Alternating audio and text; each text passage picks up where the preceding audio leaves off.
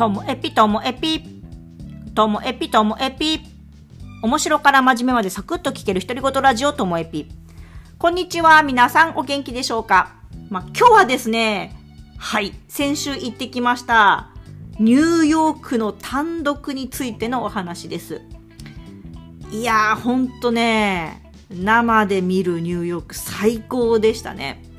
で、もともとコロナ禍で、こう、ニューヨークの YouTube からこうファンになって、で、配信で単独ライブ見るのが2回目だったのかな。なんかその、コロナ禍の2020年の時は、まだ、うん、配信を買うとかそういう感じじゃなかったんですけど、2021年からはもうガンガン配信を買って、他の単独だけじゃないライブとかも見てるんですけども、あの、生のニューヨーク見たのが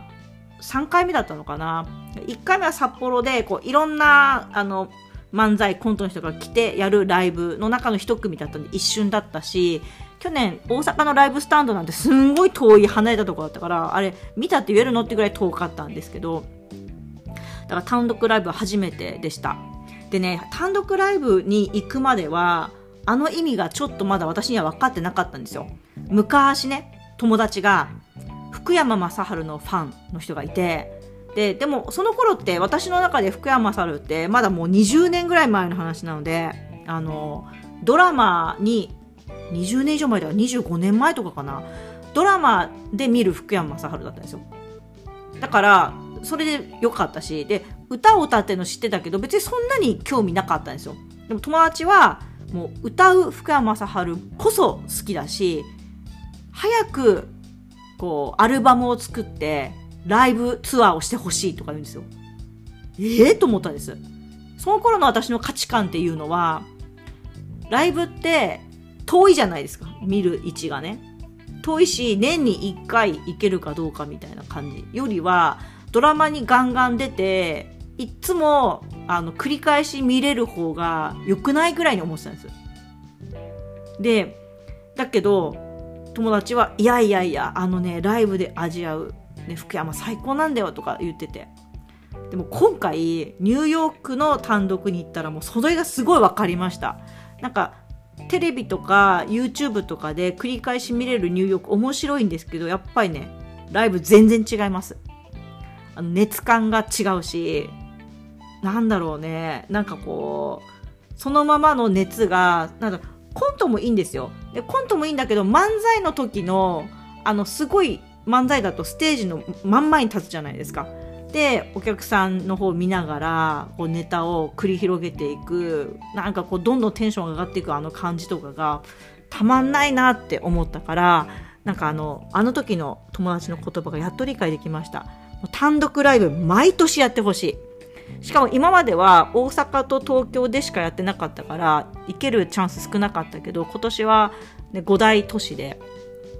札幌と名古屋と福岡でもやってくれたからこうやって私が行くことができたんでやってほしいなと思いました。で、まだ、えっと、20日まで単独続くので、まあ一応ね、こんなリスナー様はそんな人数はいないとはいえ、ここではネタバレみたいな感じは避けたいので、内容の詳しいことは言えないんですけど、私たちが期待してるニューヨークでした。あのね、ちょっとこう、斜めに見てる感じ普通の感覚を持ちながら、だからこそ、えー、気づく違和感みたいなのを、例えば、あの職業って、うん、変に思ってる人本当はいるよねっていうような職業についてこううまくついてきたりとか、うん、漫才もそのお笑いの中でこうすごいって言われてる人がその人がやるからいいけどそれはさみたいな感じとか。いやなんかたまんなかったですね。はい。で、えっと、そのニューヨークのライブも、えっと、私実は、えっと、これの放送される次の日かな、8月18日のその東京公演もちゃっかりゲットしてて、もう一回見てきますし、え、ー、と、8月20日の分は、千秋楽オンラインの配信もあるっていうので、配信も買うか買わないか迷ってるぐらい、それぐらい今もどっぷりこうニューヨークにこう使っている感じですよね。な、ニューヨークとニューヨークかけた私今。全然そのつもりなかったけど、結果かかってる感じでちょっと恥ずかしくなりました。はい。でね、あの見たのがやっぱりね、前から2列目だったんですよ。私、ニューヨークのオンラインサロンにも入ってて、オンラインサロンの先行で買ったら、札幌は前から2列目で、もう、こんないい席で見るからこそ、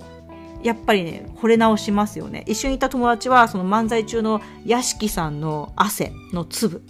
にちょっと惚れ込んだりしましたし、私も